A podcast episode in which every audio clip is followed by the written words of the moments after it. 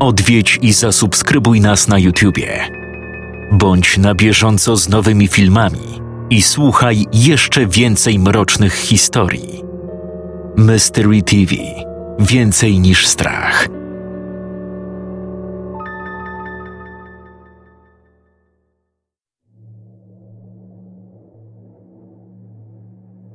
Lepiej rządzić w piekle, niż służyć w niebie. John Milton Raj utracony. John Milton w raju utraconym pisał: Umysł jest dla siebie siedzibą. Może sam z siebie przemienić piekło w niebo, a niebiosa w piekło. Mniejsza, gdzie będę, skoro będę sobą. I nie widzę powodu, dla którego miałbym się z tymi słowami nie zgodzić. Wydarzenia, jakie namieszały w moim życiu, dobitnie mnie w tym przekonaniu utrzymały. Ale od początku.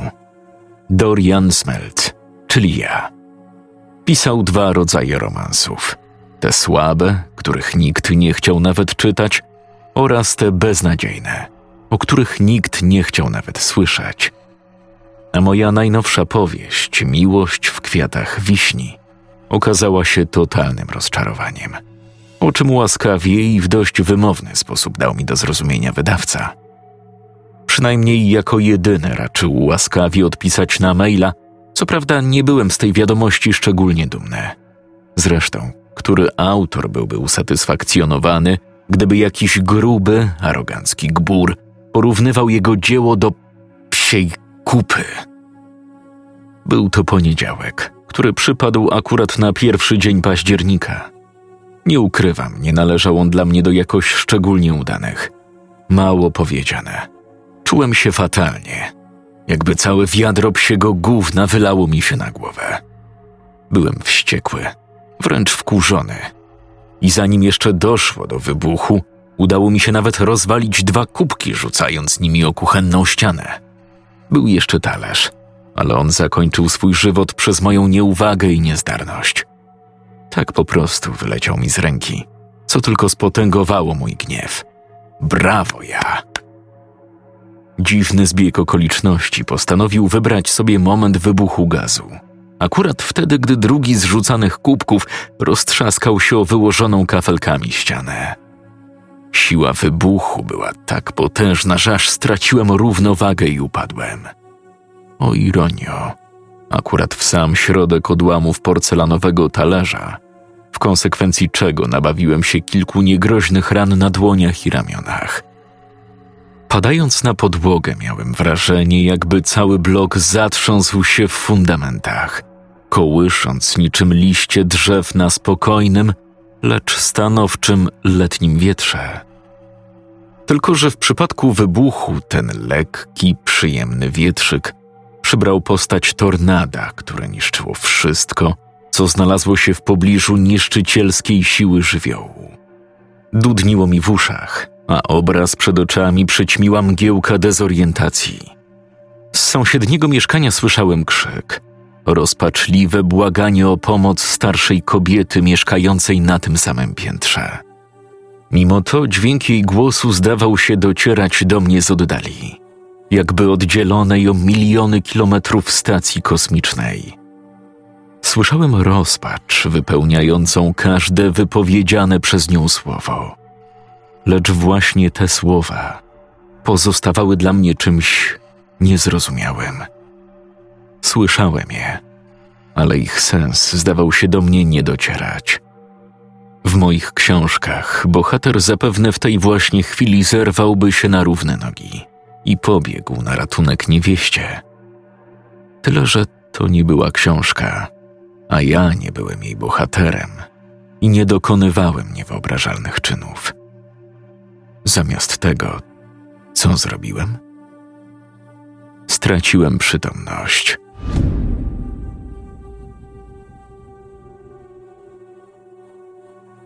Teraz powinienem powiedzieć coś w stylu, że gdy tylko otworzyłem oczy, zobaczyłem przed sobą twarz pięknej, niemal oszałamiającej swą urodą kobiety.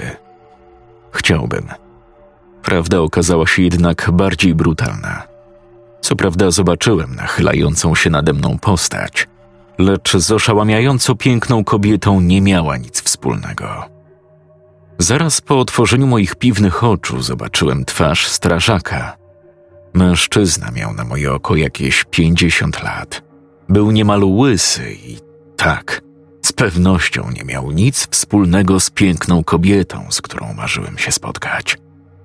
Nie znajdowałem się już w mieszkaniu na drugim piętrze. Leżałem teraz na trawie przed blokiem. Z niektórych okien wciąż unosił się czarny, niezwiastujący niczego dobrego dym. Wzdrygnąłem się na ten widok.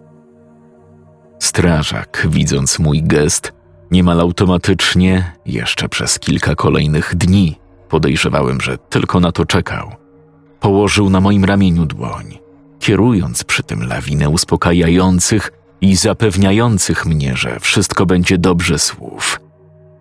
Niezbyt skupiając się na tym, co miał mi do powiedzenia, jedynie pokiwałem głową.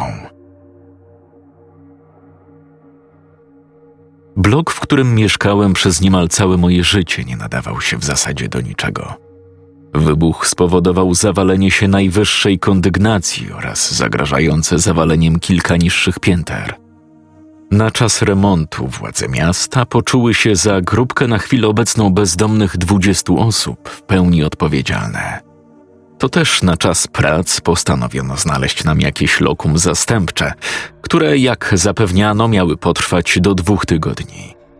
I tak oto zaczęła się moja przygoda a raczej koszmar, w podupadającym motelu na obrzeżach miasta. W pierwszej chwili pomyślałem, że to jakaś pomyłka i po prostu pomyliłem adresy. Ale nie, nie pomyliłem. cudownie, pomyślałem. Wprost cudownie. Na pierwszy rzut oka budynek motelu nie zachęcał do zamieszkania w nim. Tynk w niektórych miejscach odpadał od ścian.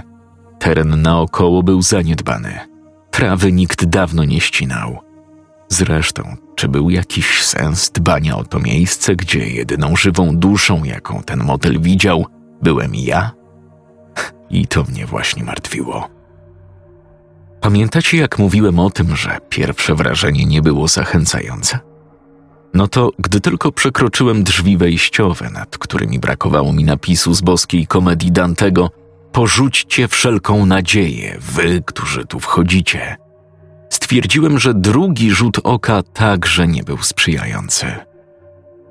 Wnętrze autentycznie wyglądało jak żywcem wyjęte z Muzeum Antyków czy jakiegoś innego miejsca, w którym nigdy nie byłem. Przestarzałe meble, idealnie komponowały się z wymagającym natychmiastowego remontu pomieszczenia. Nie, czekajcie, wróć. Cały motel wymagał natychmiastowego remontu. Po raz kolejny przyszło mi do głowy, że to jakiś nieśmieszny żart, skoro władze miasta postanowiły zakwaterować mnie w tym budynku na okres co najmniej dwóch tygodni. Równie dobrze mogliby mi pozwolić wrócić do własnego mieszkania – Miałbym tam podobne, jak nie lepsze warunki do tych panujących tutaj. Pomyślałem, że jedynymi żywymi istotami, jakie tu spotkam podczas mojego pobytu w murach tej luksusowej rezydencji, będą karaluchy. Byłem jednak w błędzie, bo za stolikiem, zapewne imitującym prowizoryczną recepcję, siedział starszy mężczyzna. Liczne zmarszczki pokrywały w całości jego twarz – Podszedłem do niego. Starzec trzymał gazetę otwartą na jednej z krzyżówek. Yy, dzień dobry. Jestem. Zapewne pan Dorian, jak się domyślam. Yy, tak, to ja. Jakiś urzędas już nas poinformował o pańskim przybyciu. Pokój numer osiem Podsunął mi kluczyk z zielonym breloczkiem z cyfrą 8. Dodatkowo wypowiadał się tak, jakby przyjmował kogoś ważnego, jakąś znaną, uszanowaną osobowość, a nie pisarza, którego książek nikt nie chciał czytać. Podziękowałem i ruszyłem w kierunku mojego nowego pokoju. Nie miałem ze sobą bagażu Nie pozwolono nam nawet wejść do mieszkań i zebrać kilka potrzebnych przedmiotów i przyborów. To też jedyne, co posiadałem w tamtej chwili, to ubranie, jakie miałem na sobie. Będę musiał jechać na małe zakupy, jeśli mam tutaj spędzić dwa tygodnie. Zatrzymawszy się przed drzwiami, również ozdobionymi wielką czerwoną ósemką, westchnąłem ze zrezygnowaniem i otworzyłem drzwi, ukazujące mi zupełnie inny świat. Świat, jaki miał przez najbliższe dni zastąpić moje mieszkanie. Trzecie wrażenie, podobnie jak dwa poprzednie, było fatalne. Pokój, do którego mnie łaskawie przydzielono, wyglądał jakby nikt od dawna w nim nie sprzątał. Pościel na łóżku, choć nowa, była założona nierówno. Pomarszczony materiał nie przypominał równej tafli spokojnego jeziora, a pomarszczone szczyty i doliny. Miałem także szafę, w której co prawda brakowało jednej z wysuwanych szuflad, ale lepsze to niż nic. W końcu i tak nie miałem żadnych ubrań do przechowania. Pod jedną ze ścian natomiast leżał oprawiony w ramkę obraz. Podszedłem do niego, aby go podnieść i z powrotem zaczepić na ścianie. Nie dostrzegłem nigdzie gwoździa, natomiast w ścianie widniała dziura wielkości jednogroszówki. Nie mając pod ręką niczego, czym mógłbym przymocować obraz do ściany, ze zrezygnowaniem odłożyłem go na szafce przy łóżku. Jak wyjdę z pokoju i spotkam kogoś z obsługi, to poinformuję ich o tym malowidle. Na płótnie uwieczniono wazon z żółtymi kwiatami. Na moje oko mogły to być żonkile. Był to zarazem pierwszy, jak i ostatni raz, gdy poświęciłem większą uwagę obrazowi oraz widniejących na nim kwiatom. Zegarek, który nosiłem na ręce, wskazywał godzinę drugą po południu. To też miałem jeszcze sporo czasu, by zabrać się za pisanie, co też zrobiłem. Nie miałem przy sobie laptopa, na którym zazwyczaj pracowałem. Dlatego zaopatrzyłem się w zwykły zeszyt i parę długopisów, z myślą, że po powrocie do mieszkania wszystko przepiszę. Zapisałem dziesięć całych stron małym druczkiem.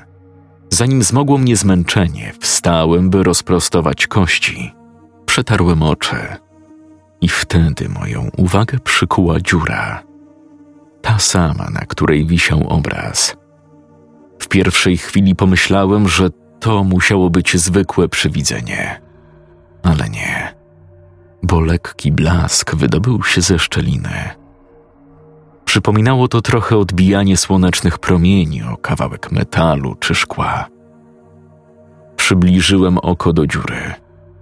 Z początku nie widziałem nic, ale już po chwili mój wzrok wyostrzył się, a ja w tamtym momencie zobaczyłem ją po raz pierwszy. I ten jeden raz wystarczył, bym nie mógł przestać o niej myśleć.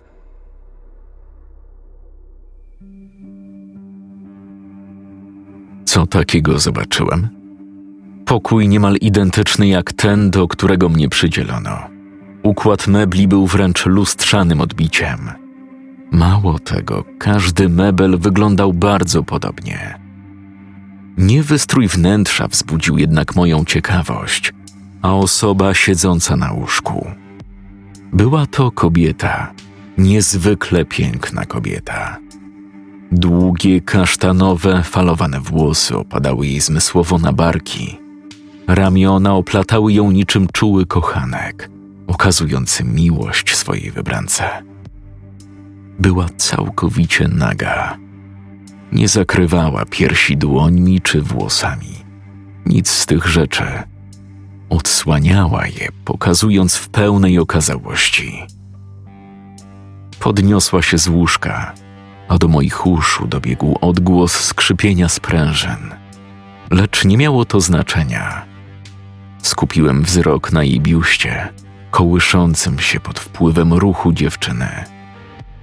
Gdy tak szła, znikając mi z pola widzenia, zwróciłem uwagę na jej długie, zgrabne nogi oraz kołyszący się w rytmiczny, wręcz zmysłowy ruch pośladków i bioder. zniknęła całkowicie. Nie czułem się w tamtej chwili dumny z mojego idiotycznego zachowania. Nie chciałem podglądać tej kobiety, lecz nie mogłem się także powstrzymać. Czym bardziej się opierałem, tym większą siłę czułem, by jednak spojrzeć. Było z nią jak ze śmiertelną pułapką, z której nie ma ucieczki. Im bardziej starasz się wyrwać z sideł, tym bardziej cierpisz, tym większy ból sobie zadajesz, rozcinając nie tylko ciało, a także umysł miliardami małych i ostrych igieł, wbijających się nieustannie w żywą tkankę organizmu. Oderwałem się błyskawicznie od ściany, jakby ta nagle stała się piekielnie gorąca i zaczęła mnie palić, karać za to, co zrobiłem. Poczułem, jak do gardła podchodzi mi porcja wymiotów. Wyszedłem z pokoju, nie dbając nawet o to, by zamknąć za sobą drzwi, i zacząłem kierować się w kierunku jedynej toalety na tym piętrze. Na szczęście okazała się wolna. To też bez większego zastanowienia nachyliłem się nad toaletą i zwymiotowałem. Jeszcze na długo po powrocie do pokoju czułem w ustach ohydny, gorzki i kwaśny posmak, który nie chciał zniknąć. Po tajemniczej piękności nie było śladu. Nie wiem, dlaczego to zrobiłem, ale siedziałem niemal całą noc obserwując przez małą szczelinę i czekając, aż się pojawi. Nie pojawiła się tej nocy, ale następnego dnia już tak. Po raz kolejny była całkowicie naga, tyle że nie była sama. Tym razem towarzyszył jej mężczyzna. Tym, co zastanawiało mnie wtedy, a także jeszcze na długo po moim powrocie do domu, było to, że ani razu nie widziałem jego twarzy. Zawsze skrywał ją mrok. Mężczyzna rzucił kobietę na łóżko Upadła dość niefortunnie, uderzając biodrem o drewnianą ramę. Z jej ust wydobył się jęk bólu. Myślałem, że w tamtym momencie zaprotestuje albo upomni swojego towarzysza, aby był delikatniejszy, lecz ona jedynie się uśmiechnęła. Był to uśmiech z rodzaju tych zalotnych, zachęcający do dalszych igraszek. Był to uśmiech, jaki widywałem w swoim życiu dość często podczas upojnych, nocnych rozkoszy z niedawno poznanymi dziewczynami. Mężczyzna skorzystał z oferty i nachylił się nad kobietą. Pomyślałem, że zaraz złoży na jej ustach pocałunek. Ale nie. Znowu się pomyliłem. Zamiast tego zdzielił ją po twarzy Siła była tak potężna, że głowa kobiety odskoczyła do tyłu. Coś gruchnęło. Był to nos, który teraz wyglądał na złamany. Ściekała z niego drobna linia krwi. Zachichotała i oblizała językiem czerwoną ciecz, spływającą jej teraz na usta. Wyglądała na w pełni zadowoloną jakby delektowała się smakiem, zapachem i każdą sekundą chwili, jaka teraz trwała. Chichot i odgłos zachwytu rozległ się ponownie. I jeszcze raz, i jeszcze raz rozlegał się po każdym uderzeniu. Potem zaczęli uprawiać seks. Najdzikszy, najbardziej emanujący pożądaniem w czystej zwierzęcej postaci, jaki widziałem. Nie żebym przeglądał też inne pary. Po prostu wiecie o co mi chodzi.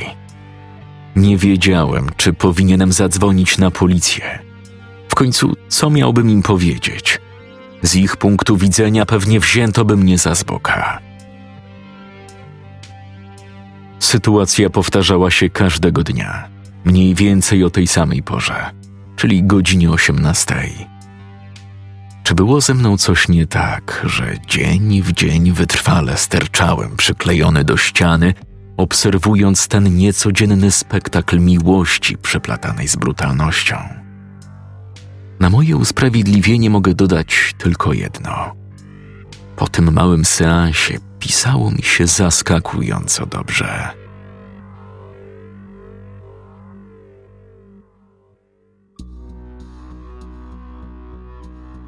Zabrakło zachęcających do igraszek uśmiechów czy słodkich chichotów. Ten element został zastąpiony przez błagalne prośby o zaprzestanie, z których mężczyzna nic sobie nie robił. Ich wspólne zabawy zaczęły przybierać coraz bardziej brutalny i chory sposób na zaspokojenie rządz. Jednego razu, był to chyba czwartek, ale nie jestem pewny, równie dobrze mógł to być piątek, pojawiło się nowe wyposażenie pokoju. Wiadro. Było to zwykłe metalowe wiadro wypełnione wodą. A potem z mroku wyłoniły się gwiazdy programu i dowiedziałem się, do czego było im potrzebne wiadro. Mężczyzna brutalnie złapał kobietę za włosy. Na jej twarzy zagościł grymas bólu. Prawe oko miała zamknięte przez sporych rozmiarów siniak, uniemożliwiający jej pełne otwarcie powieki. Nie uśmiechała się, nie zachęcała mężczyzny do dalszych zabaw. Wręcz przeciwnie – Próbowała mu się wyrwać, błagając tym samym, by ją zostawił, bo ma dosyć. On jednak za nic miał jej prośby. Kopnął ją w wewnętrzną stronę kolana, przez co zachwiała się i prawie by upadła. Gdyby nie to, że oprawca, kochanek, nie miałem pojęcia, jak powinienem go nazywać. Nie trzymał dziewczyny za włosy, Kopnął raz jeszcze, tym razem w drugie kolano i puścił, pozwalając, by upadła obok wiadra. Klęknął przy niej i ponownie chwycił za włosy. Podniósł jej głowę i zanurzył w wiadrze wody.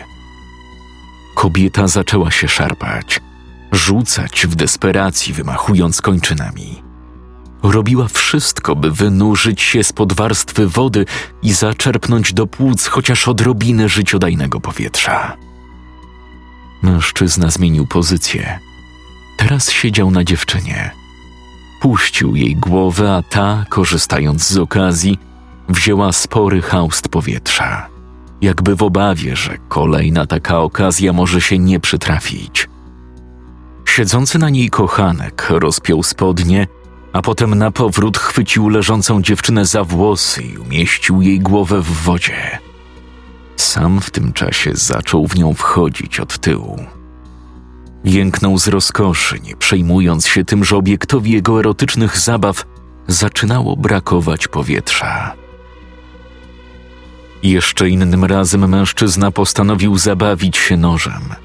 Na moje oko był to jeden z tych specjalistycznych, myśliwskich, a co za tym idzie, piekielnie ostrych. Widziałem koryta czerwonych rzek, jakie pozostawiało ostrze na skórze bezbronnej dziewczyny. Ta bowiem leżała związana i zakneblowana, z jej oczu ciekły łzy. Oprawca jednak zdawał się tego nie zauważać. Nieprzerwanie kontynuował kreślenie dziwnych, chaotycznych i nie mających większego sensu kształtów. Każdy ruch ręki był także ruchem noża – za którymi ciągnęły się rozcięcia i krew. Był niczym malarz, który z każdym pociągnięciem pędzla zostawia na czystym płótnie ślad farby. Różnica polegała jednak na tym, że jego narzędziem był ostry nóż, a materiałem, na jakim tworzył swoje opus magnum, było ciało żywego człowieka. W tamtym momencie coś we mnie pękło Miałem dosyć tej chorej sytuacji. Musiałem coś z tym zrobić. Nie miałem innego wyboru. Opuściłem pokój, czując odrazę nie tylko dla tego człowieka, ale także dla siebie. Mogłem zainterweniować dużo wcześniej, ale tego nie zrobiłem, bo wolałem przyglądać się z ukrycia tej chorej, ale jednocześnie niezwykle ciekawej i specyficznej zabawie. Wszak był to rodzaj okazywania uczuć. Tylko, że to, co z początku było tylko brutalnym seksem, w krótkim czasie przerodziło się w sadystyczne zabawy mężczyzny. Miałem ochotę go zabić, pociąć mu mordę tym samym nożem, jakim on wyrządzał krzywdę dziewczynie, a następnie wsadzić mu ten pierdolony łeb prosto do wiadra wody. Minęły już dwa tygodnie mojego pobytu w motelu na obrzeżach miasta. Kilka dni wcześniej dostałem telefon z urzędu, że mogę wrócić do mieszkania. Wszelkie szkody zostały naprawione. Mieszkańcy bloku mogli bez żadnych przeszkód wracać do siebie. Ja jednak zdecydowałem się zostać w motelu. Wszystko to z powodu pięknej, nieznajomej spokoju za ścianą. Jednak zarówno mój, jak i jej pobyt w tym miejscu miał już niebawem dobiec końca. Idąc korytarzem, zatrzymałem się przy drzwiach po lewej stronie od mojego pokoju, czyli dokładnie w miejscu, gdzie powinna być kobieta. Drzwi jednak pozostały zamknięte. Szarpnąłem mocniej, lecz bariera nie ustąpiła w dalszym ciągu, oddzielając mnie od pokoju. Coś się stało? Dobiegł mnie czyjś głos. Odwróciłem się w jego kierunku i zobaczyłem tego samego starego faceta, który zazwyczaj siedział nieprzerwanie za recepcją. Zaniepokojony hałasem postanowił opuścić swoje naturalne terytorium i zaciekawić się, co go powoduje. Pomóc panu w czymś? Coś się kurwa stało? Tak. Dzieje się w tym pokoju. Jest tam dziewczyna, nad którą ktoś się znęca. A pana zasranym obowiązkiem jest coś z tym faktem zrobić i to już! Sam bym się tym zajął, ale jak zwykle na tym zadupiu nie ma zasięgu. Starzec przyjrzał mi się z nieufnością, jakby rozważając, czy mówię prawdę, albo starając się ustalić, ile tak naprawdę udało mi się odkryć na temat precedensu, jaki miał miejsce za murami motelu. Niezbyt rozumiem, o co panu chodzi. Człowieku, po prostu otwórz te drzwi. Zrób to, zanim będzie za późno. Nie, zapewniam pana, że to pomyłka. Nikogo tam nie ma. Nie skończył mówić, a ja odepchnąłem go na bok, prześlizgnąłem się między kontuarem i zacząłem grzebać w rzeczach recepcjonisty, szukając odpowiedniego klucza. Niech się pan uspokoi i zostawi te rzeczy. Nie ma pan prawa w nich grzebać.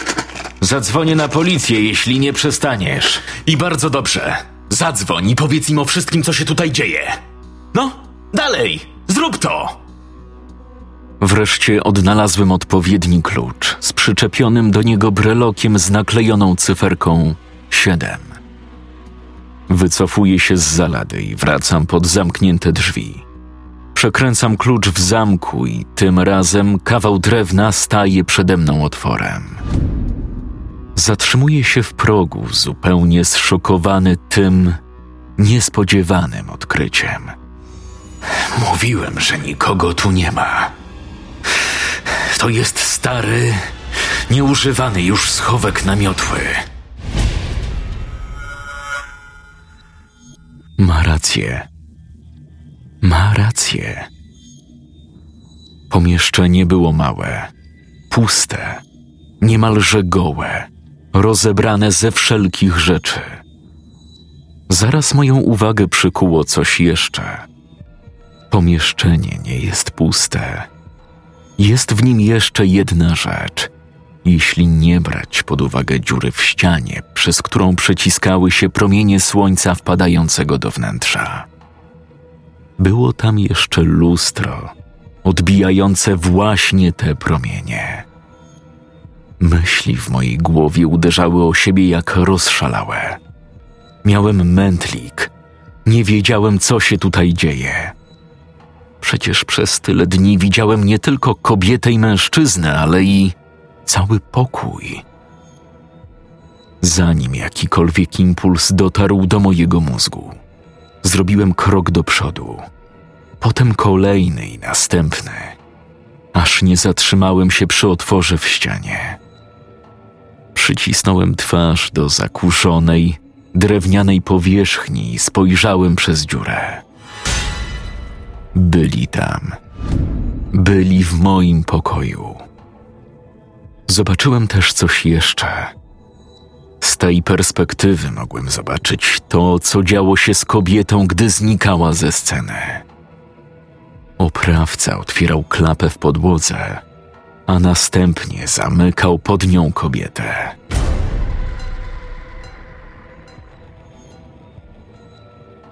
Staruszek z recepcji na moje polecenie wezwał policję. Nie chcieli mi początkowo wierzyć, że pod drewnianą podłogą może kryć się ciało. Kiedy jednak znaleźli klapę i otworzyli ją, przyznali mi rację. Ciało kobiety tam było.